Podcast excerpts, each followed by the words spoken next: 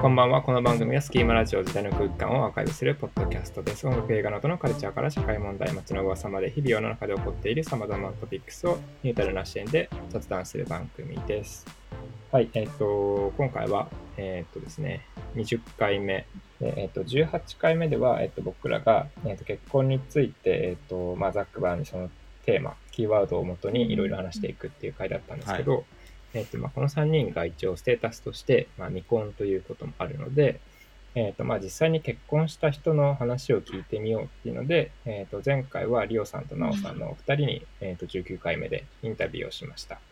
で、えっと今回の、えっと20回目でも、えっとまた、えっとですね、ご夫婦にインタビューをしてみて、まあ、実際、えっとその結婚をしてみて、まあ、何が変わったのかとか、まあ、いつぐらい、どういうタイミングで結婚っていうものを思い思い立ったのかみたいなところとかを、うんえっとまあ、聞いてみたという回です。はい。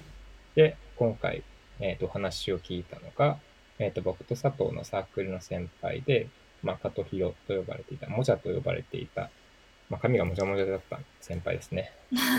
はい、かわいい。学校でとても有名でした。そうですね。かなり。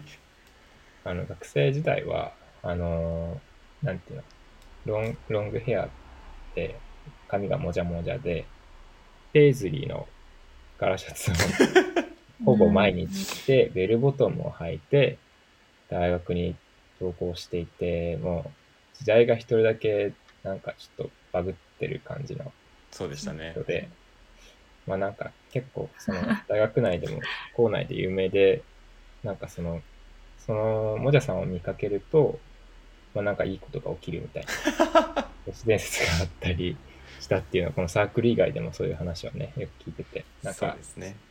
彼の写真を撮ると、7枚集めると 幸運が生まれるみたいな都市伝説が、ドラゴンボール的なね。なんか、そういうね、なんか、そうそういう有名な先輩でしたね。うん。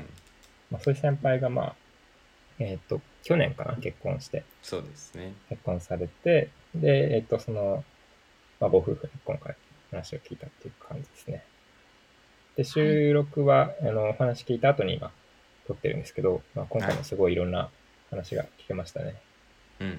あの、うんエイリーヒ・フロムから、あの、平野啓一郎の文人の話まで、はい、すごい濃密なお話を聞くかなと思います。あの、お話聞く人は、あれですね、えっと、前回から引き続きで佐藤とアリポンさん、3人でお話を聞いています。はい。聞いてきました。名作でしたね。そう、名作でしたね。はい。名作でした、本当に。うん。では、じゃあ、早速、じゃあもうお話の方にはい。行きましょうか。はい。はい。では、えっと、もじゃさんこと加藤弘さんと、えっと、宮野さんのご夫婦のお話になります。はい。えっと、今回は、えっとですね、2人目、えっと、2組目で、えっと、僕の大学の先輩の、えっと、もじゃさんこと、まあ、加藤弘さんに、と、あと、えっと、宮野さんのご夫婦にお話を聞きます。はい。ということで、まあ、前回か、前回からっていうか、まあ、まあ、そのまま引き続き、えっとお話を聞くのは佐藤とアリポンさんの3人でお話を伺っていきます。はいじゃあ宮野さんともやさんこんばんは。こんばんこんばんは。は。もう出てるんだよな、空気感が。えっとまあ僕と佐藤の大学の先輩です。軽音サークルにいた時の1個上の先輩で、サークルの、うん。えっとまあ会長というかまあ幹部というかまあうん長をやっていた方ですね。で生贄になってたっていうで、えっと、ちょこちょこ出てもらってる横見さんがやとかがやってるミロクレコーズで村さんも、えっと、一緒に、えっと、運営をされているっていう。うん。二人ちょこちょこ横見さん出てるんだね。うん。ちょこちょこ横見さんも出てもらってます。で宮野さんは何て紹介したらいいですかね？私はあのみんなの前にポッと出てきたものですね。なんかあのせ宣伝とかあったらそんな。いいですよ。あ、バンド。あの海洋天童っていうバンドをやってて、ボーカルバイオリンをやっています。バイオリンやってる。んですうん。そのつながりでああ。あったね。あった。うん。あった。感じです。そ。うそうそうそう。ありがとうございます。うん。はい。そしたらでお二人は今名古屋にお住まいになっていてはい。でなんかじゃあお二人の出会いとかを聞いてもいいですか？なんかどうやって出会ったとかきっかけみたいなところ。うーんとあれ2017何年？9じゃない。全然違うじゃん。だいぶ違いますよ。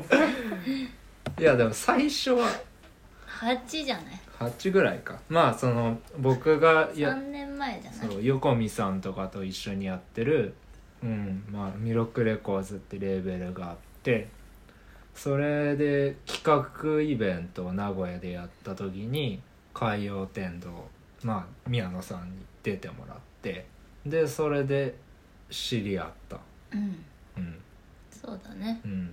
まあそれからイベントとかがあるとちょくちょく顔を合わせて「どうもこんにちは」って言ってたぐらいだね。うん。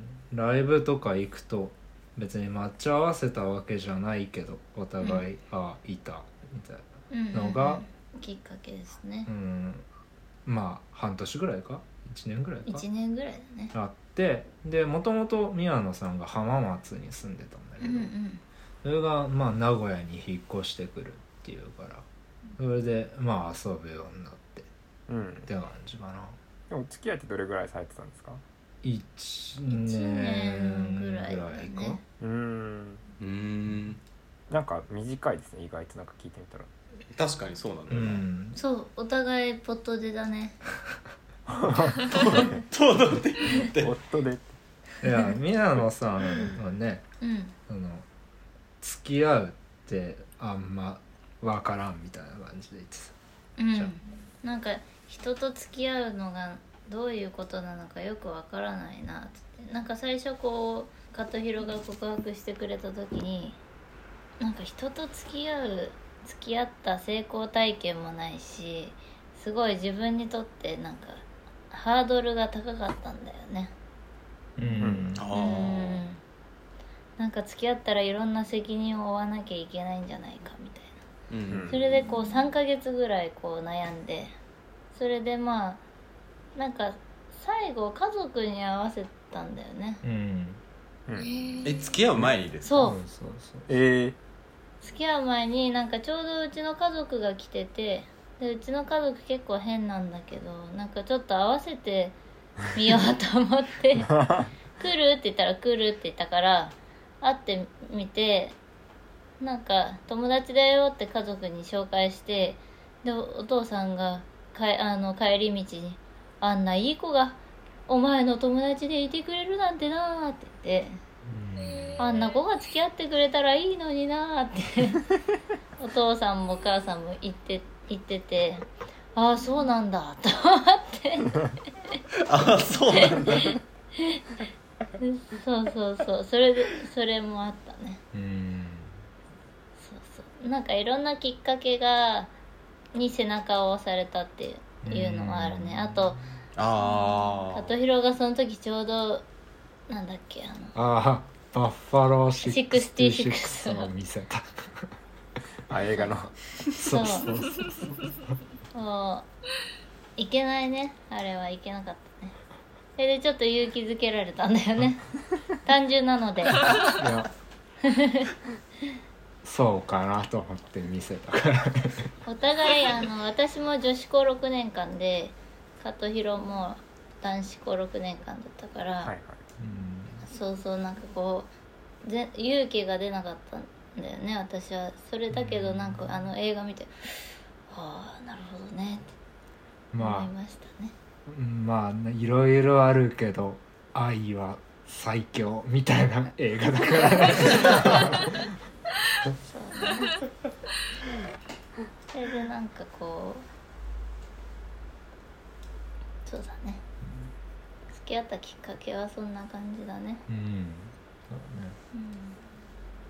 じゃあもさんから話してたんですか？かの。ずっと最初は。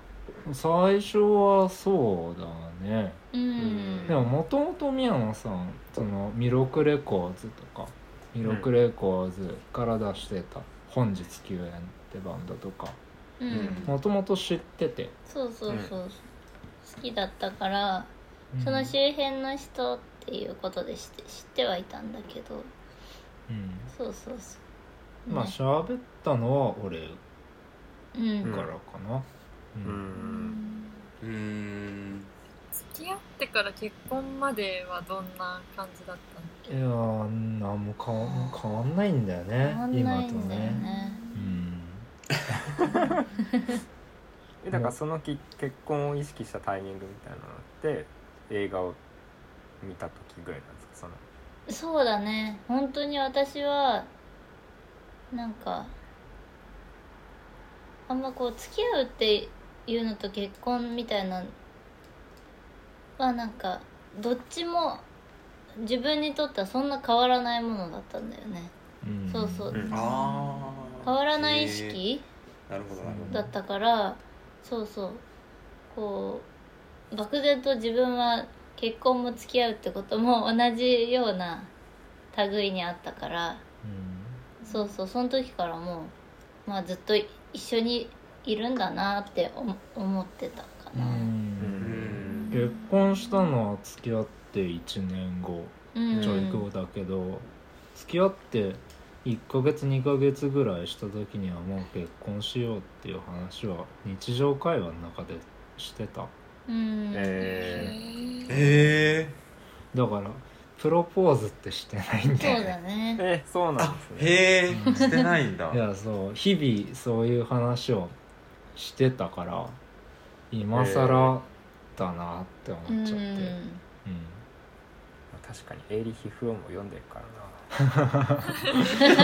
代々お互いに。ちゃんとなんか語ってそうかな そうねえでもそのなんだろうこうずっとこう結婚まで至ったっていう感じですけど、うん。まあやっぱりでもその届け出とか出す時はその「えいや」みたいななんて言ったらいいんですかね、うんうん。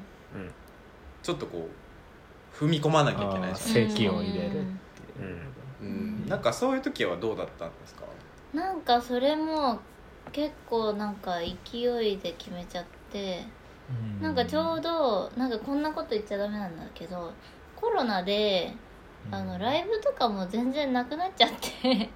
うん。あで休みとかも結構休みもちゃんととなんか取れてたからうん。あなんか今のうちになんかそういうやっぱりこう結婚をするにあたってさちょっと手がかかるじゃない、そういう書類関係って、やっぱり紙を出すこともさ、うん。えあれやこれやと書かなきゃいけないしうん。名前を変えるのとかもちょっと面倒くさいなって正直思っててであ今結構あの休みがあるから今のうちにやってしまおうと思ったね。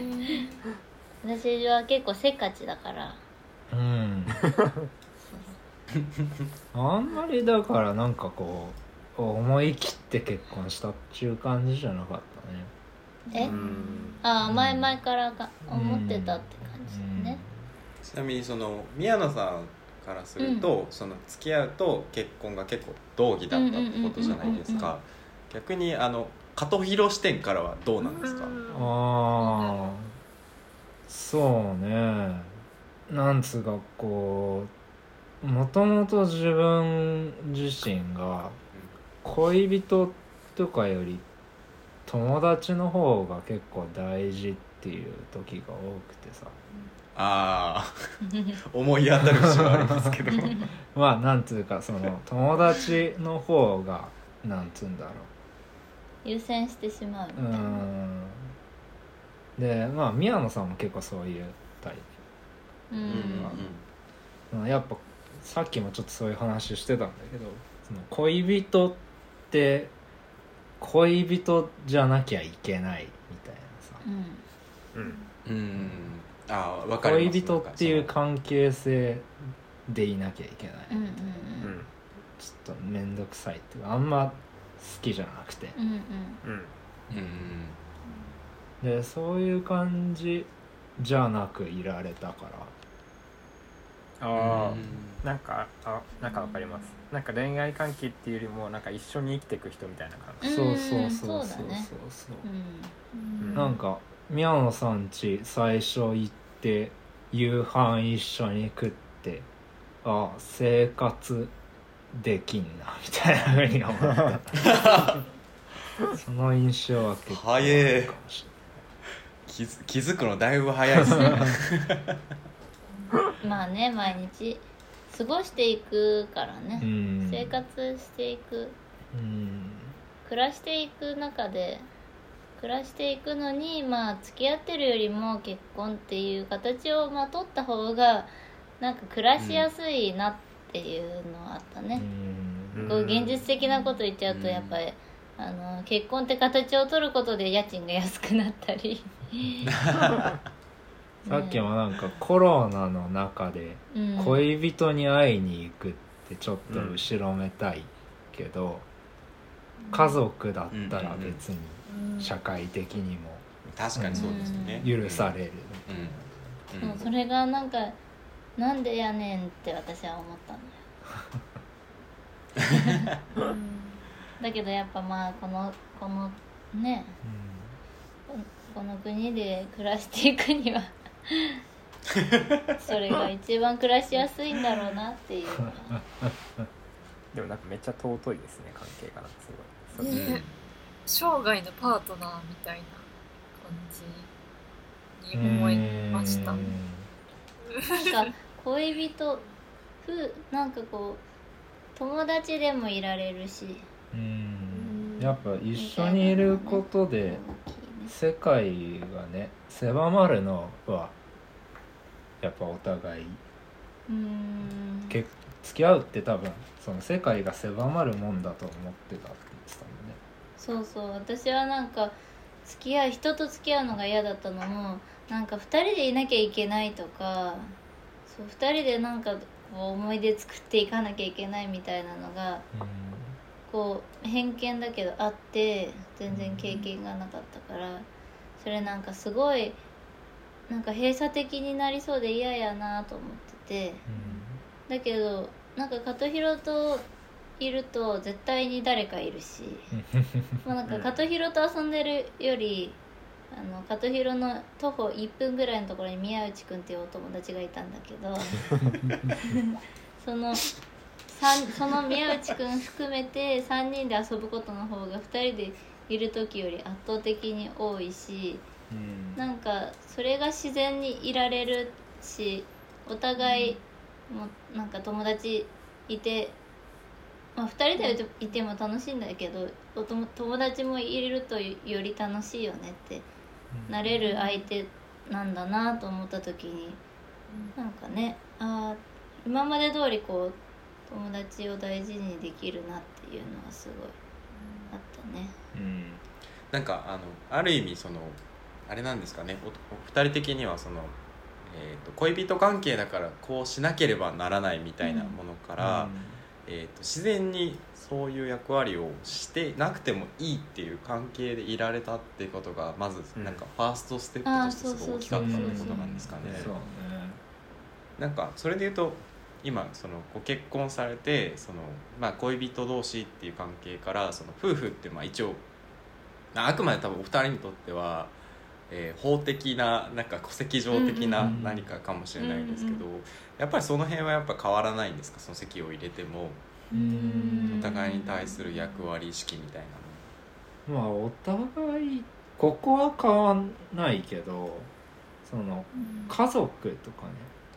うん。あうー。んこの間おなんか年末宮野さん家で過ごして年始俺の実家で過ごしたなんかそうやっぱお互いの家族も自分にとっての家族になる。うん。うん。うん。不思議だよね。うん。ちなみにそれってどうなんか具体的にどういうか瞬間に思ったとか聞いてもいいですか？まあ年末年始に他の家の家族の家で過ごしてるってないじゃん。確かに。なんか。紅白見てるとか。うん。いやなんかそういうさ結構年末年始の過ごし方って家々の特徴出るじゃん、なんかそういうの見てああこの家はこういう風に年末年始を過ごしてるんだなみたいああそんなふうに。あすごい客観視してるね。いやいやいや面白いなと思ってさ。確かにね。うん。確かに。でもあれなんですかそれをなんかこうそのなんかもちろん自分の家と違うわけじゃないですか、うん過ごし方が。なんかその、えー、と違いみたいなものを、うんこうスーッとなんかな馴染んだっていう感じなんですかねた例えばともすると違いって違和感としてあどー。んどんこう積み上がってこともあるような気がするんですけど。うん。私はね逆にあの加藤弘の実家に帰る方が落ち着くんだよね。え？ー、すごいですね。人間中は騒がしいからね。そうそう。うるさいから なんか年末うちで過ごして年始に加藤弘の家に行ったんだけど加藤弘家に行ったらあ急に休み感すごい休みやみたいな感じになっちゃって。そうなんだ。宮野家は毎日ごちそうだったもんね。胃が疲れちゃって。パーティーだみたいな。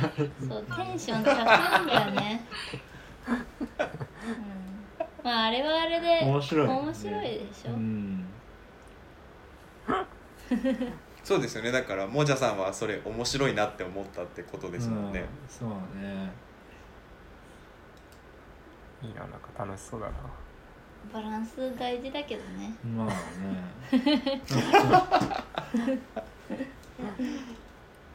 でもめっちゃお互いの関係性とかにすごいうん。かん考えてますね。めっちゃ考えてるっていうかなんかすごいなんかめなんか議論をするじゃないけど話し合ってますねすごいね、ね向き合いがす今ごい。いろいろ聞いてうーん。なんそうかな。前付き合ってた人がどうだったとかどう思ったみたいな話もするしな。うーんそうだね。たなんか2週ぐらい回ってるのなんかすごいなんか。そうなんだよね。そうそうそうそう。そうなんだよ。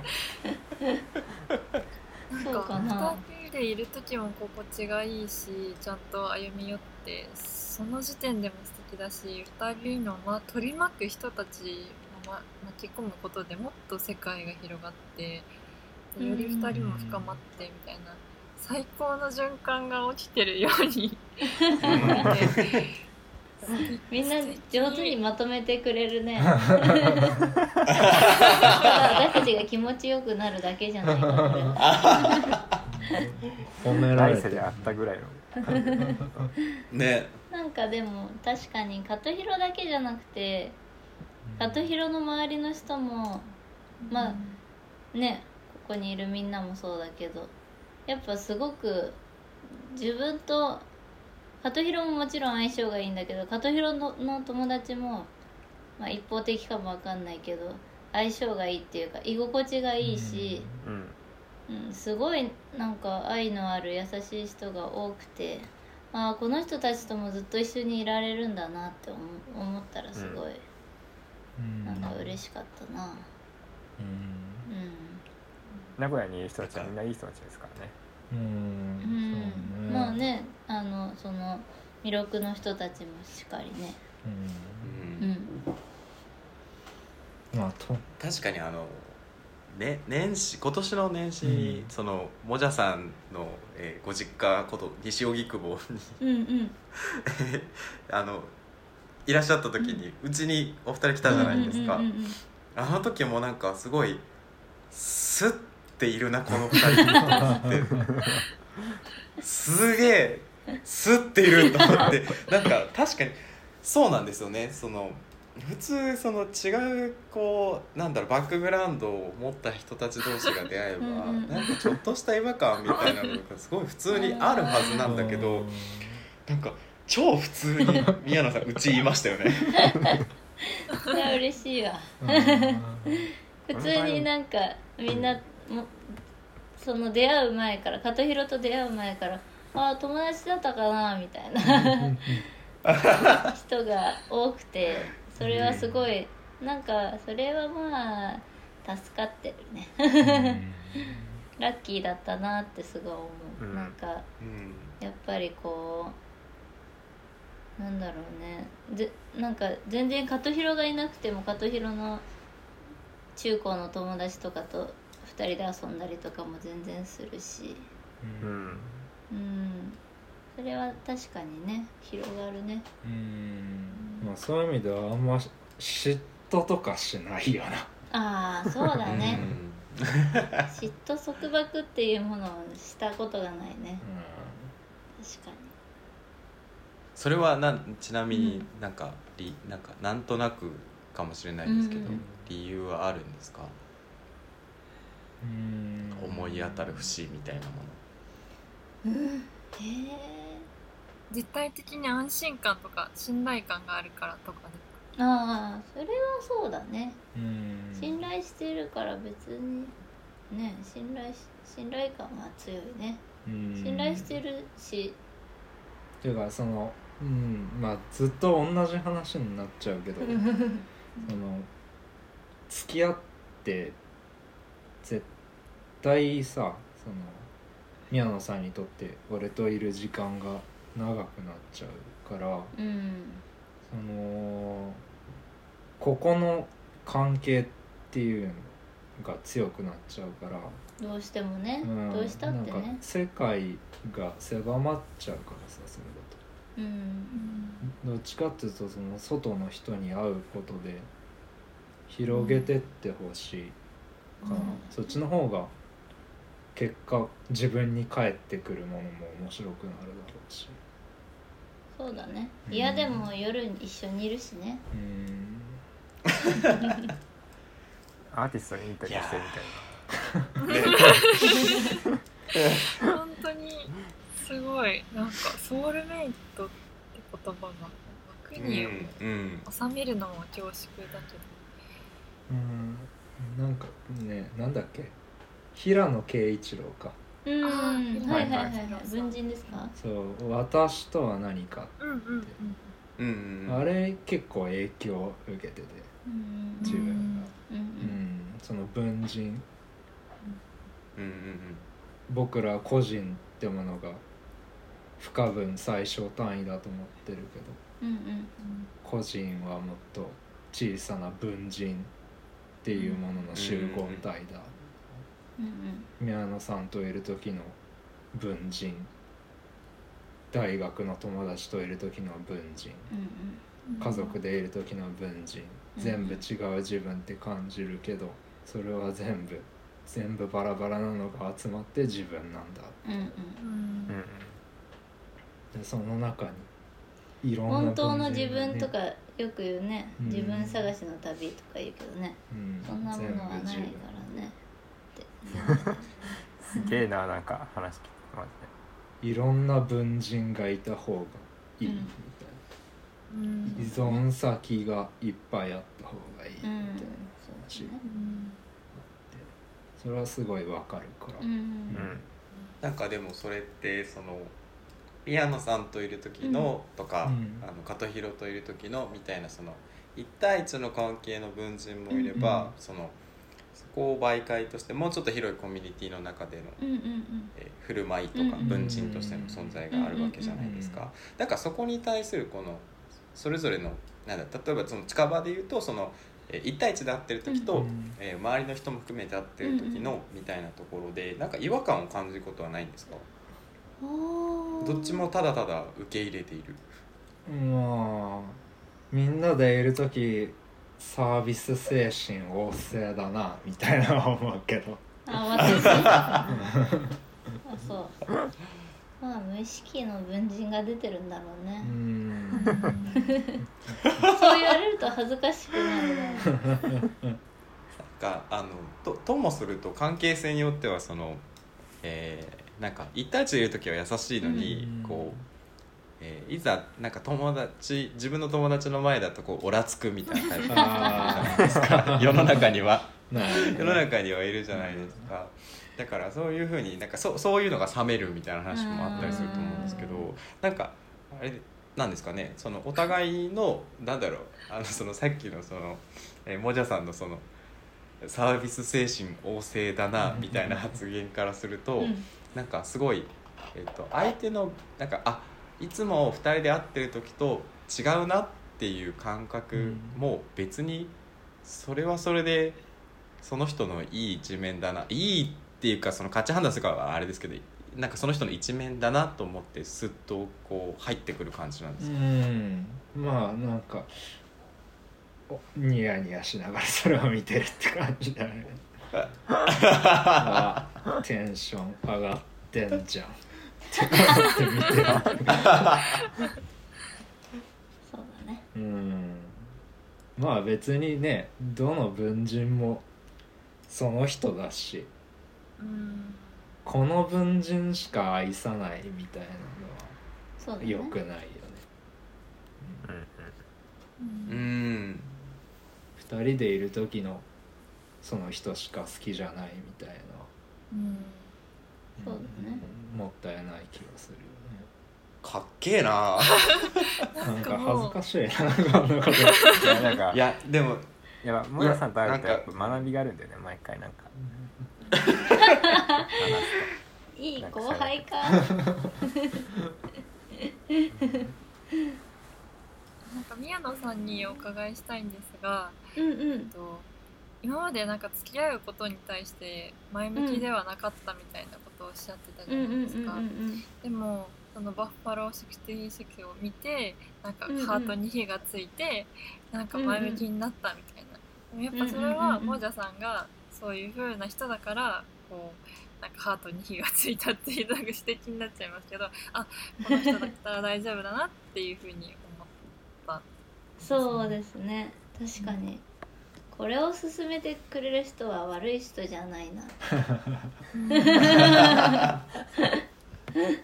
なんか自分とすごいその育なんかお互いあのそんな学生時代とか一緒に過ごしてたわけじゃないんだけどなんかまあ加藤弘以外の周りの人もそあのそうなんだけどなんかずが中高一緒だったのかなってぐらいうん。自然で結構そのこう恋愛とかそういうものに対しての価値観だったりそういうのもすごい似てたからなんかそういうところで、ああなんかこの人だったらなんかそうだななんかきっとなんて言うんだろうね甘えられるじゃないけどね。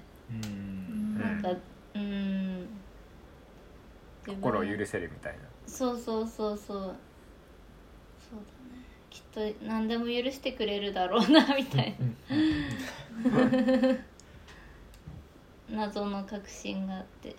うん。うんうんそうそうそお互いがお互いを解放し合ってる感じがして、うん、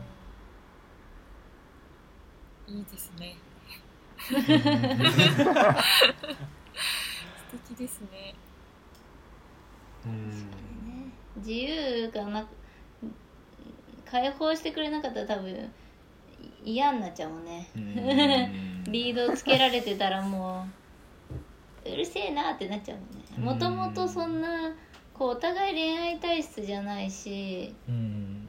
なんかもうひ人と付き合っていない状態の方が普通みたいな感じだったから余計になんかやっぱ束縛嫉妬とかされちゃうとお互い嫌になっちゃう気がするね。うんなんか恋愛面じゃなくてもなんかお互いの才能っていうか、いいところとかを解放してるっていうかなんか知らないところをちゃんと共有して、うん、補い合ってるように感じました。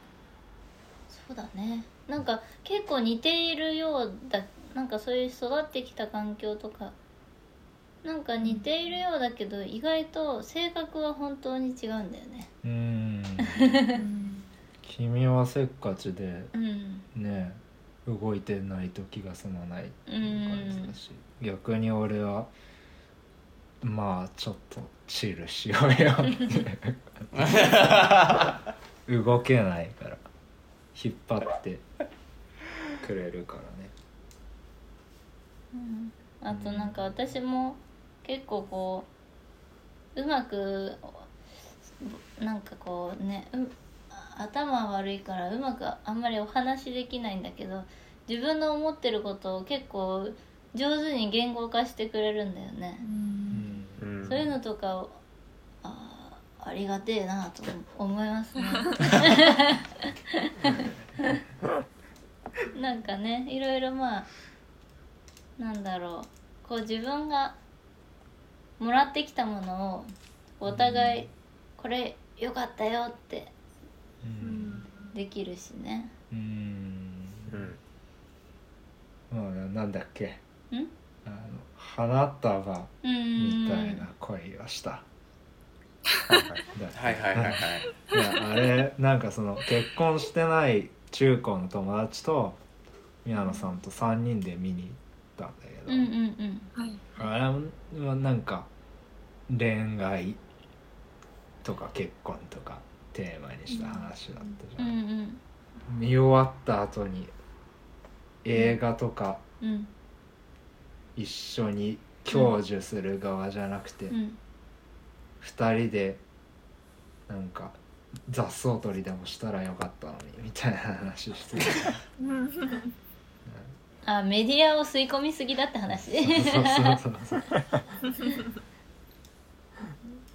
何だったか覚えてないけど。うんしたね。うん。うん。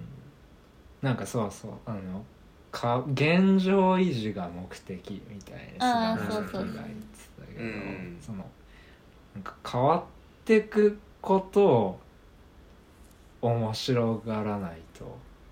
恋愛を恋愛のまま維持しようとしたらそりゃうまくいかないよなっていうのはうんうん。恋愛からいかに脱却するかみたいな、それがまあたまたま宮野さんとはうまくできた感じなのかなと思ってうんうんそうだねうーん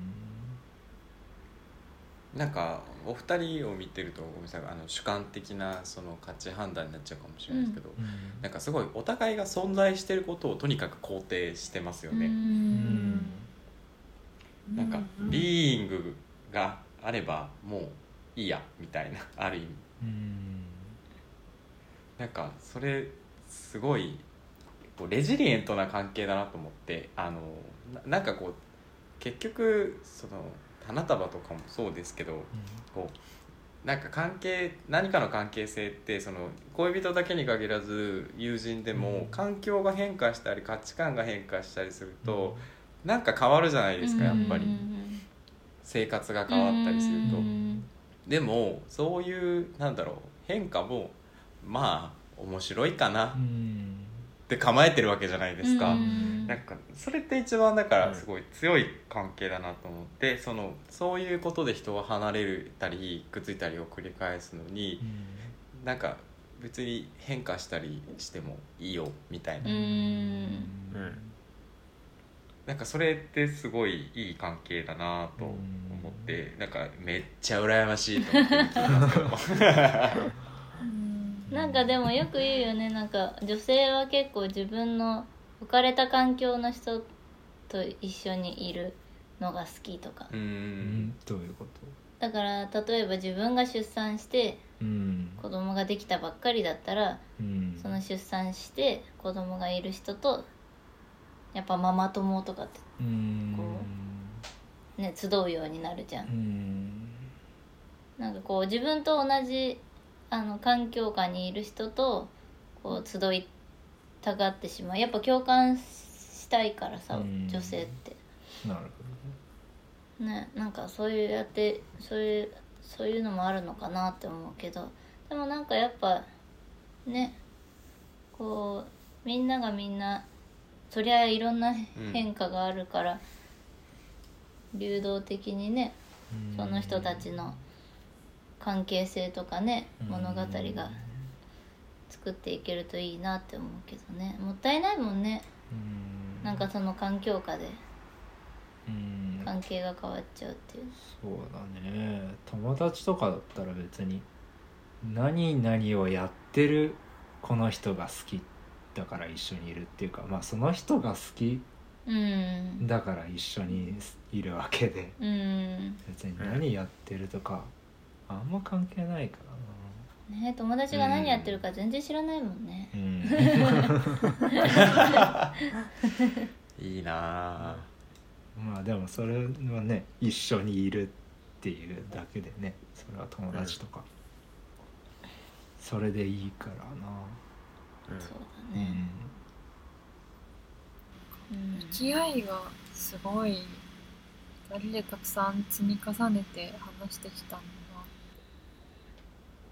逆にでも3人はうん。逆質問していいのか？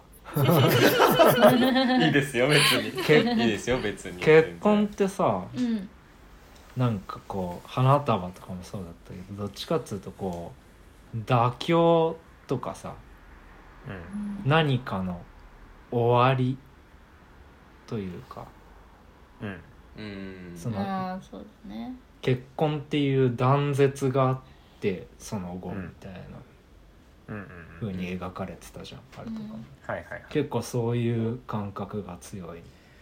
いやどうなんですかね。うーん。それがわからないからもじゃさんに聞いてるんですけど。お二人を見てる限りは別に断絶じゃないんだなってうん。思うんですけどね。うーん。どうなんでしょう。でもやっぱりそのなんかお二人みたいにこう互いをこうなんだろうすこう尊重とかスッと受け入れられる関係性を作れたらうん。それでいいんじゃないかなと思うんですけうど、ん。まあなんかさっきだから私がいろいろ質問をしてるのは私はこういうことに困ってるみたいなことの裏返しでもあるんですけど、なんかやっぱりこう違いが出てきたりするとそれがこうなんか違和感になるわけです、うん。なったりすることもあるじゃないですか。でやっぱりそれが積み重なっていったりすると、なんかこうこの先一生一緒に生きていくのかなとか思っちゃうんですよね。みんな言うね。それをねね。違和感を感じる一生愛せるかな、この人をみたいな。なんか責任とか義務って思っちゃうんじゃない？うーん。でもなんかそう思っちゃった時点でなんかちょっとね。難しくなっちゃうよね。義務とかね責任ってなっちゃうとちょっとねしんどくなるもんね。そう考えちなんかちなみにそのお二人はその今のお二人みたいなそのなんだろう。なんかお互いの変化とかも、なんかこうまあそれはそれとしてみたいなこの関係性に至るまでゃうに、うんなんかそのえーは話し合ったりとうんか、うん。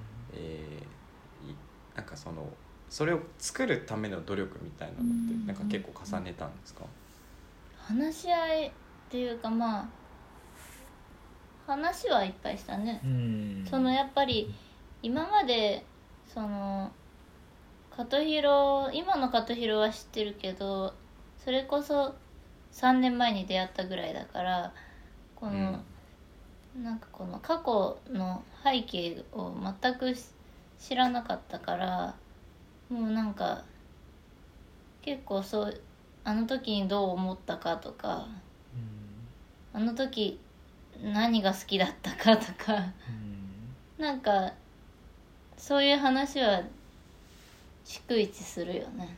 うんうんでまあ今一緒に住んでても別に同じもの見てても全然感じ方も違うしね。うん。まあいろいろ逐一話し合ってはいるけど。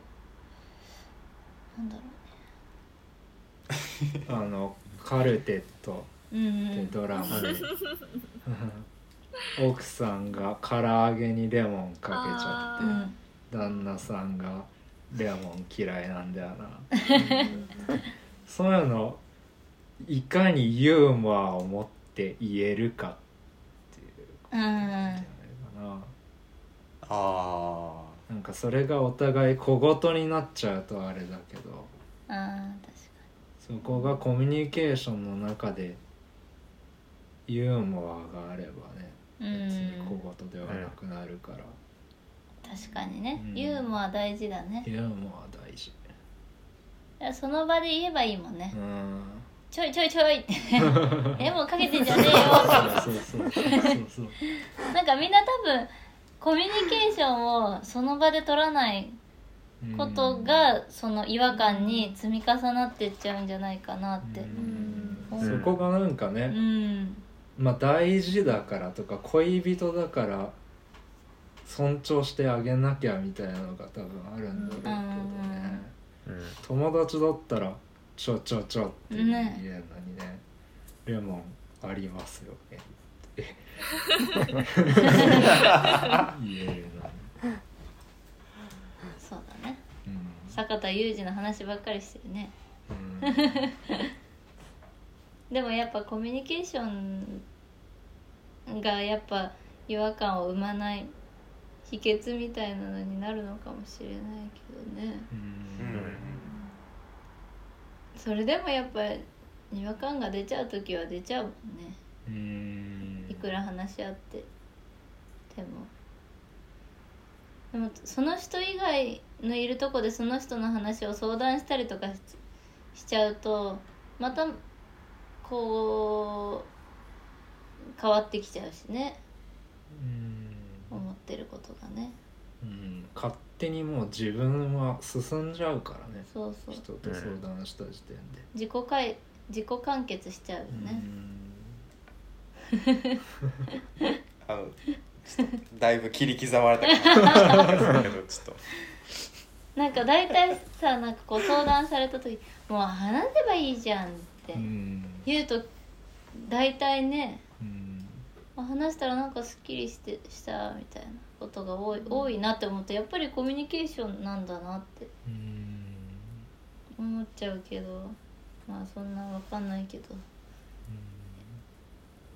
なんか話話すのが愛情だなって話すのが好きだなって思う人と別に好きだからそういうことを言わないでおこうって思う人もいるし好きだから言えないみたいなこともあるからなんかそこはどうすればいいんですかね。そうだよね。うん。尊重してあげたいって思うもんね。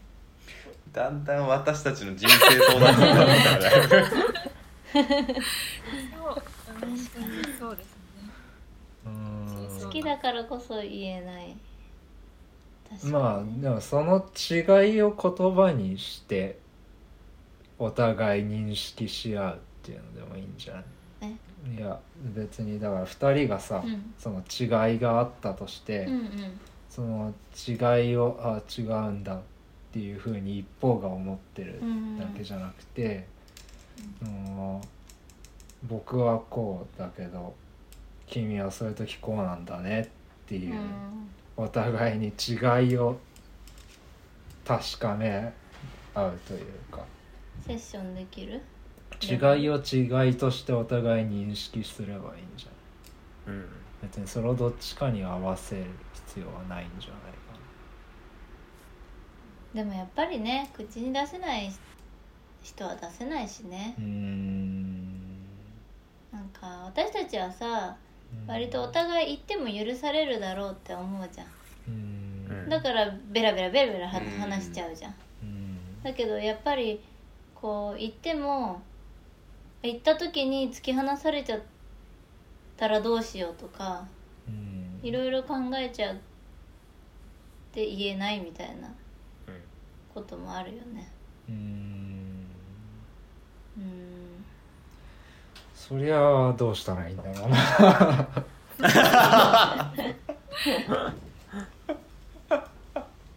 なんかさ何でも話し合える中の人もいればなんかその言葉だけ言葉でやり取りしない友達もいるじゃん。なあ。うん。うんうんそんな言葉で言わなくてもお互いきっと分かってるだろうとか今ここで口に出して言葉にしちゃったら仲がちょっとギクシャクするかもしれないなみたいなうん。友達もいるじゃん。だけどその友達だって大事なんだけどね。うんうんそうなんか何でも話せば解決するっていうわけでもないね。まあそうか。さっきコミュニケーションが大事って言っちゃったけど。うん 何でも話してっていうわけじゃないからな。うん。うん。なんかどういうコミュニケーションの取り方が自分に合ってるかっていうのをまず知るところから始めるべきってことですよねある意味、うん。そのお二人の場合はこうある種言ってもいいだろうなとかいうことでこう整理されるコミュニケーションみたいなのがうんなんか二人ともそこが共有できてるからなんかそれでなんかきちんと成り立ったりしてると思うんですけどなんかそういうなんだろうな、えー、と一人一人のそういういろんな度合いがあって、それが多分ピタッと合うとすごい心地いい関係が作れるのかなってちょっと聞いてて思いうん。ます。確かに確かうんうん。そうね。にそうだね。まあなんか相性だよね。極論。まとめちゃった。まとめちゃったよだいぶ。雑。相性がいいなんかいろいろいろいろ言ったけど相性がいいか悪いからだな。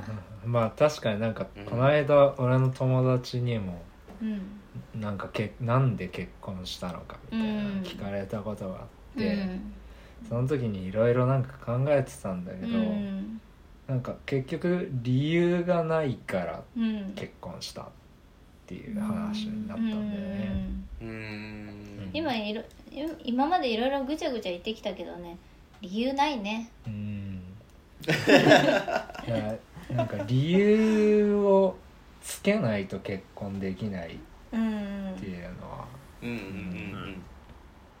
やっぱ窮屈なのかもしれんね。うん。あ私は何も考えてないからな。そんな難しい理由をつけなくてもね。うん。そうだねまあ相性良かったからな。うん。そんな理由がないのかもな。うん。エリフ・フロム読んだって分かんないよ。読んでないじゃん。読んでない。まとめしか読んでない。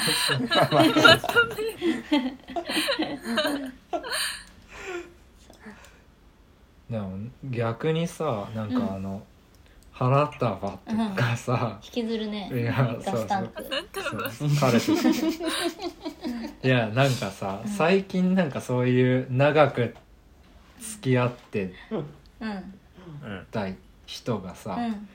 そのどうするみたいなうんうんうんう話ん。あるじゃん、うん。なんかうん。それに対する解決法を提示してほしいよね。ああ結構みんなそっちで悩んでるー確かにね。う ん長く付き合ってどうするかの方が悩むようね。うん。私たちは多分早かったからうん悩む前にね。うんなんかそうだね。5年とか付き合ってる人の方がで同棲しててうんえでも結婚しても変わらないじゃんみたいな人って結構いると思うんだよね。このね私たちの年って。うん。うんこういう年頃って、なんかねけ別に籍入れても変わらないのにどうして結婚するんだろうみたいなね。うん。そういう人たちの人と5年も付き合ったことないですもんうね。んなのにね。なんかそっちに対する解決法みたいなのってあんま提示されてないよね。うん、うん。あ何何が解決になるんですかね？確かに。うんあ別れるんじゃなくてってこと？うん。別れなくするためにそうそうそうそうそう。いや結構花束悲しかったからさ 悲しかったねあれはね。どうあんな会う人いないじゃんか。イラスト描き続けてくれよってなったもんね、なったなりました。うんねなんか確かにね。どうすればいいんだろうね。どうすればいいんだろううねん。うん。ちなみにあのお二人は結婚してよかったなと思ったことはありますか？よかったよかったね。家が広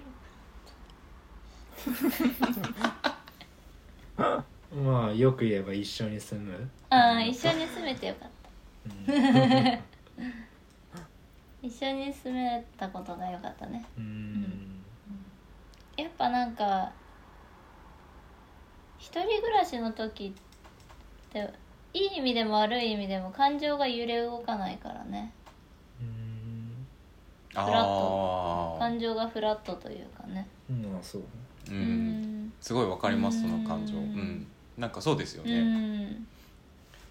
でも逆にだからそれって裏返すと、うん。誰かと住むっうん。てやっぱりこう自分のなんだろうこうえーその一番この何も起こらないラインを簡単に保てないわけじゃないですかうん。自分の力だけで、うんうんなんかそれについてはどう思うんですか、うん。なんか自分だったらこうなんか嫌だなって思っちゃうこともあるのかなと思って。あるある。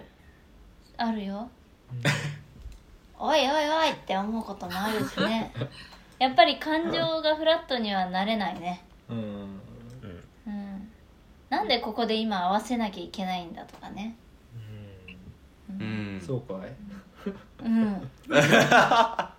私は私でやりたいことしてるだろう。なんでここで合わせ夕飯の時間だって合わせなきゃいいけないしね。今私は夕飯ポテチでいいのに米だけとか言ってんじゃねえとかってね。そういうのはあるけどね。うん。まあそういうのも大事だ大事だなって思った。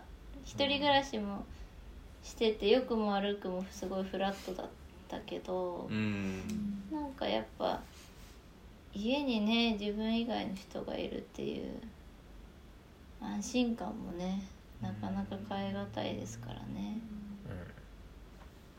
まあいいことも悪いこともうん。あるけどね。なんか逆にもじゃさんあありますか？結婚してよかったこと？うん。結婚してよかったことかまあなんか寂し絶対的に寂しくはないよね。うん。あうん。やっぱ友達にいてといてとか恋人にいてとか帰るってなったらやっぱもうその瞬間にもう寂しいみたいな。さ ああどんなに楽しい確か時でにねもさやっぱ終わりがあってとかうん。あるじゃん、だからそれがなんかもうずっとまあこの人はいるんだなっていうさ絶対的な一人じゃないっていう安心感があるからうん。うんーうん。そうね。なんか結構私たち自由にしてるから夫婦せ新婚生活っていうよりもシェアハウスっぽいってすごい言われるんだけど そのぐらいの方がいいね。うん。まあ別にだからどこにね宮野さんがいてもまあいるっていう感覚だけはあるから、うん。うん。帰ってくるなみたいなね。うん。それはもう安心だよね。それだけでなんかね安心感があるよね。うん。それは大きいかな。もともと寂しがりだから結構ね。俺が まあそうっすね。ねレコード買いすぎなくなっなんで？成長したましたね本当大物で埋めるぱうん。え ーいやでもうん。最高でしたよもじゃさんちでマイルドハイクラブ聞いたりしたでしたよよかったねまさにチェックとマイルドハイクラブ聞かされるんだなと思ってました。佐藤に行ったら佐藤も聞かされたってなんか一時期すごいハマってたんだよね。あってたね最近また聞いてるね。最近また聞いてる。うん。まあメタル以外は聞くようになったか なんかすいませんいろいろなんか本当にあれねなんか。尊い話だよ。もう尊い話だね。本当に尊い話が本当出てきたよ 本当に。いやなんか本当に聞いてよかったなと思いました。うーんいや正直ちょっと不安だったんですだからその年始にもじゃさんと宮さん来てくれた時に「なんでお二人結婚したんですか?」って言ったらもじゃさんが「おにゃあれだよむにゃむにゃむにゃむにゃあれだよむにゃむにゃむにゃ」ってこっち言わなかったから今日ちょっと不安だったんですよそうそうでも全然そんなことなかっためちゃめちゃ関係性にね考えめちゃてるなめちゃ尊敬しました照れるね嬉しいねいやでもどうして結婚したのってよく聞かれるけどさもうむにゃむにゃって答えるしかないよね。うん。うん恥ずかしいしね。あまあまあまあ。ね。なんかこうね語り出したやんってなるやん。もうなんかその場を乗り切るために私は「まあね家賃補助がつくからね」とか。って 今まで乗り切ってきたけどね。ちゃんと話せてよかったね。うん自分で喋ったの後で聞いたら恥ずかしくなりそう。そうだね。あ録音聞いちゃダメですよそれ。大体。大体ダメですから。大体ダメですから。でもねあのこれから聞きたいね米津くんのポッドキャスうん。あありがとうございます。ねまた。頑張っていきます。うん、またなんかで呼んでよ。いや呼びますよ絶対いくらでもあるんだからこの人。い いろんなこと知ってるかくらでもあるんですよ。そうそうそう。じゃあ今回はありがとうございました。トはい、うん。ありがとうございました。はい。はい。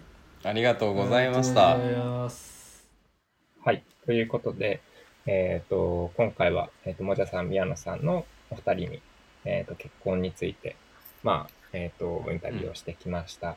佐藤とアリポンさんどうでした？お話聞いてみて。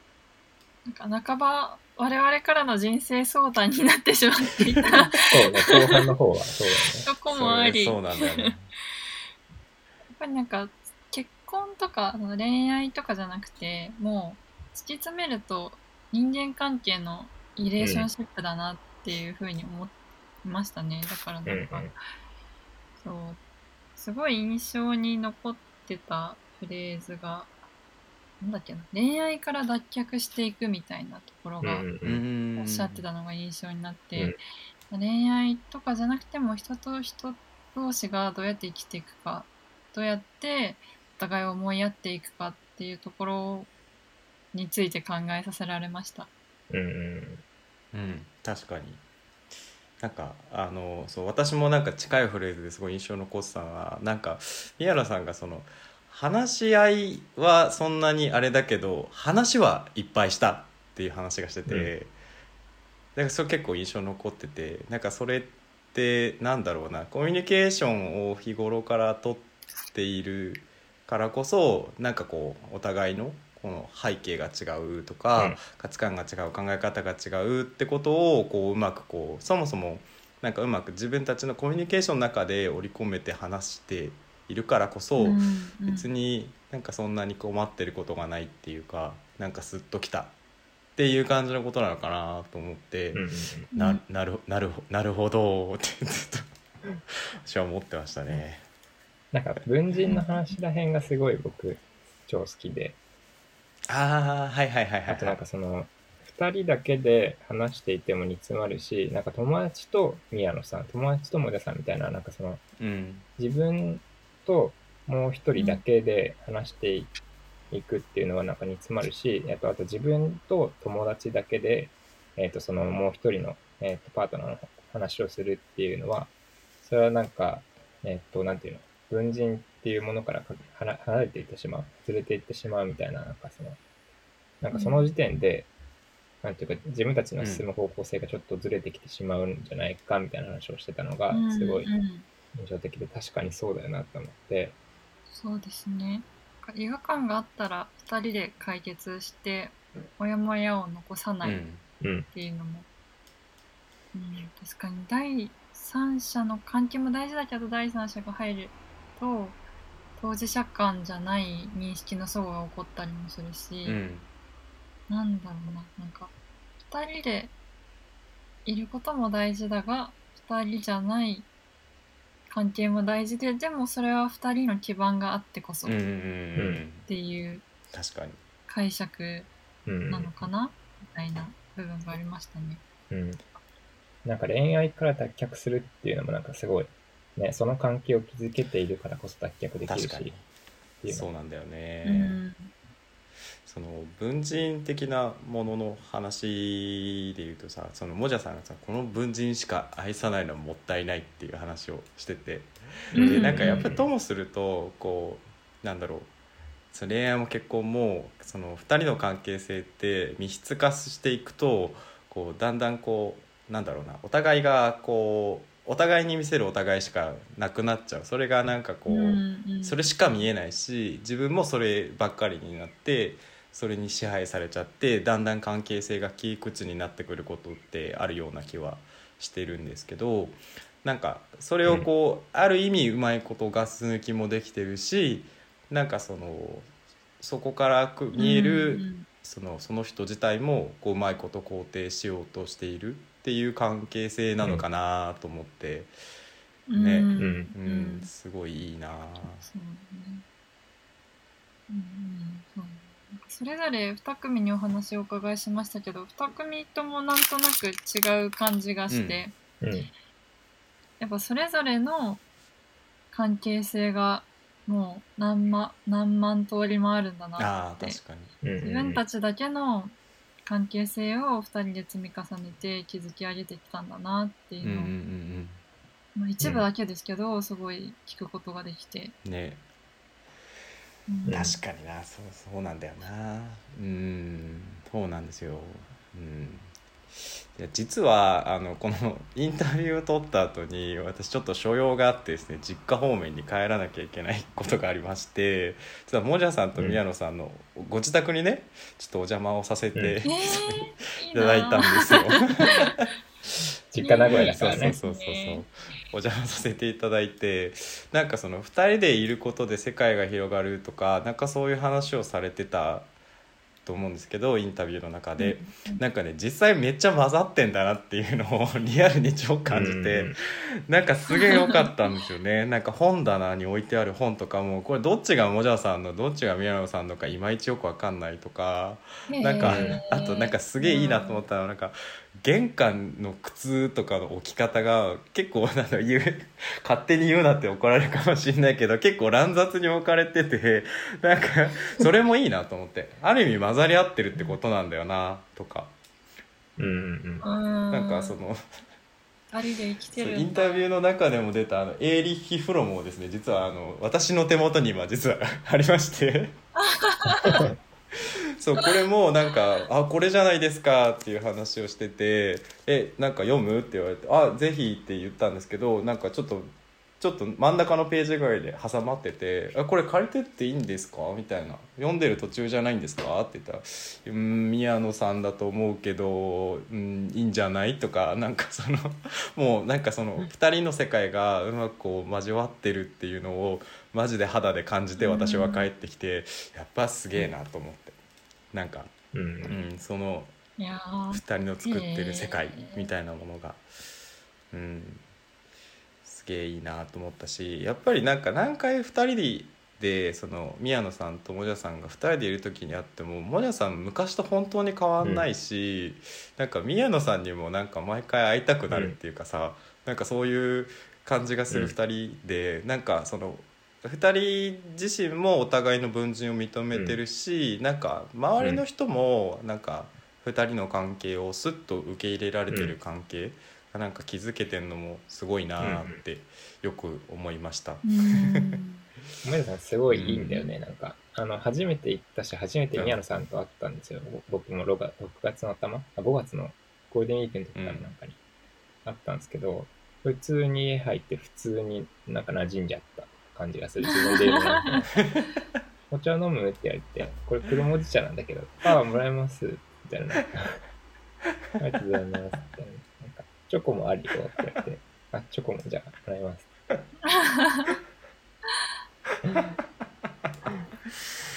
なんかねすごいいいんですよねその親戚の家見に行った感じだった。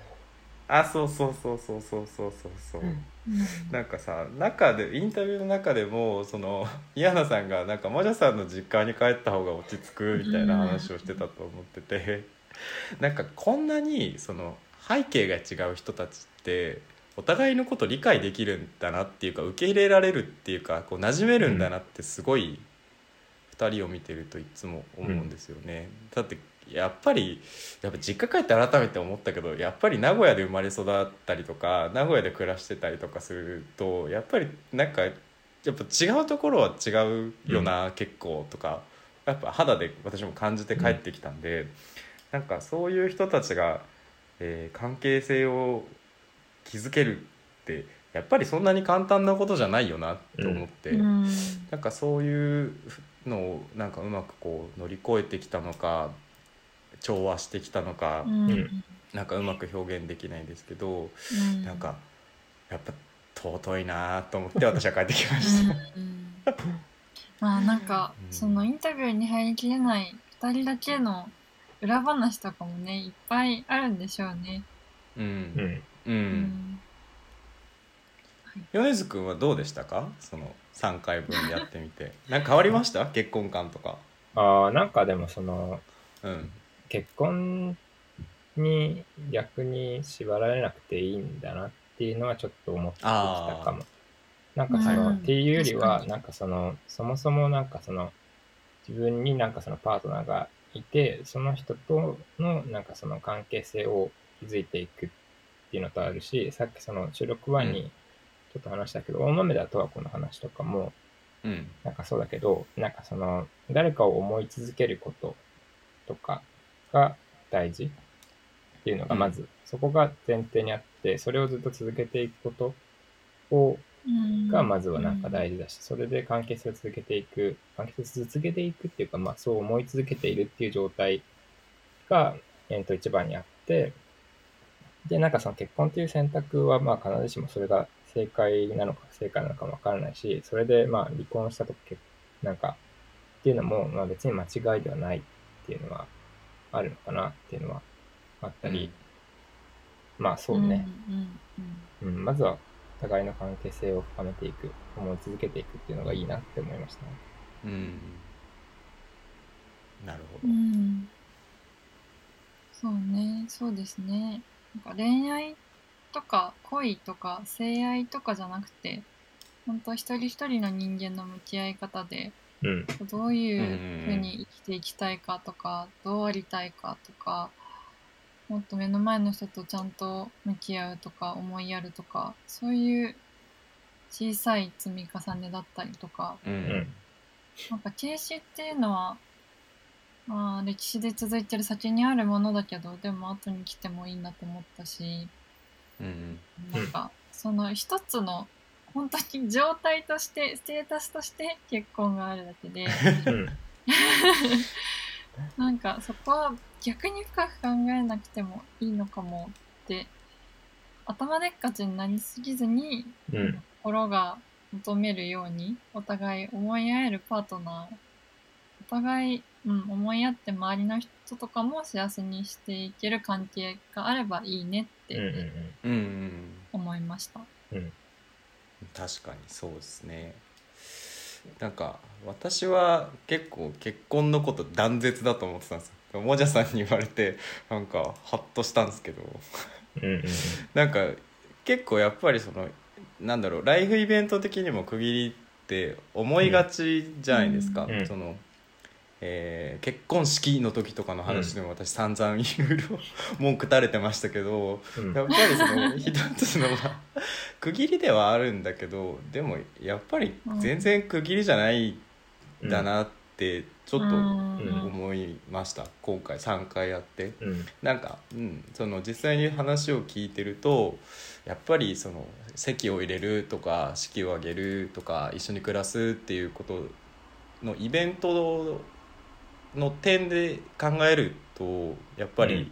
なんかその区切りとしてこうなんだろうなひと一つの自分の中の時代の区切りみたいに考えがちだけど、なんかやっぱりそうじゃなくていいんだなって思えたっていうのは、うん。なんかやっぱ今回結構ね個人的にはでかい収穫なんですけど、でもなんか俺も同じかもな、なんかそういうなんか、いうん、やなんか結婚ってゴールだみたいな、はいゴーはいはい言うよルインみたいなね言われ方するじゃん、なんかね。うんそれはなんか絶対違うと思ったし、まあそうだよなっていうのは、そうね、確信したよね。なんかうんうん話して。続いてきますからね。う。うんんうんあとなんか今回話聞いたのってもちろん我々と同世代の人に話を聞いたからかもしれないんですけど、やっぱりなんかそのお二組とも関係を作っていくんだっていうところに対する意識って結構あったかなと思ってて、うんね。うんうん。だからなんか私もなんか別になんか親の世代がどうだとかそういうことを考えずに、えーとか社会的にどうなんだとかじゃなくてなんうん。かつ、作るってことが大事、うん。作るってことをなんか意識してなんかべきからどう作るかっていう方向になんかいろいろ物事を考えた方がうん。なんかいいんじゃないかなって。だからその先にもちろん結婚するしないっていう選択があってもいいと思うしなんか必ずしも選択することだけが正解でもないと思うしなんかなんでなんかある意味何何でも正解にしていけばいいのかなってちょっと思ってきた。うん。うん。うん。のは。正正正解じゃないけど、まあ、その時幸せだなとかそのう時ん。間違ったなとか、まあなんか間違った人生はないみたいな大豆田と子が言ってたんだけど、ってことはなんか幸せな人生もないってことだと思うんうで、ん。うん。なんかそれはもうね答えは答えはないけどなんとなくどう生きたいかどうありたいかなって考え続けたりまあ誰かと一緒に作っていくのが大事なんだなって思いました。う。うん。んそうだな。ちょっとアラサーにはちょっとね、まあ、じゃあ現実問題どうなんだって言われるとちょっとねアラサーには重い宿題をねいっぱいもらったような気がするんですけど。確かに。あのそう。綺麗にね、まあ綺麗な話になっちゃったけど。そう綺麗にまとめたんですけど私たちの中ではいろいろぐるぐるするんでしょうねこれからも これも2021うそうそう6月のアーカイブとして。アーカイブとしてそうそうそうまあ5年後10年後にもし聞き直すことがあればどう思うのかなっていうそれをまあ楽しみにねね。楽しみだな。だいぶいいアーカイブができたんじゃないかと思います。そうですよいや、時代をアーカイブしちゃいました時ね。代です時代そんな感じですか？じゃあそうだね。そんな感じかな。はいうん。はい。皆さん何か言い残したことはないですか？そう、うん、いやも尊いよね。今回協力インタビューしてくれたお二方本当にありがとうごうん、ざいました。そうね。あそうですりがとうございました、ね。うありがとうごいざいました。では、まあ、3回分、まあ、全部聞いてくれた方もいるのかな？わかんないけど、まあ、よければ前の2回も聞いてみてくださいはい。ということで、6月、まあ、ジューンブライドということで、実はやってました。この3回、はい結婚についての3回でした。7月はみ出しますけどね配信これ4月はみ出すかも。はい。はみ出しますよこれ ではまた、これからも聞いてみてください。はいはい。では、おやすみなさい。はいおやすみなさいありがとうございましたおやすみなさいありがとうございましたありがとうございました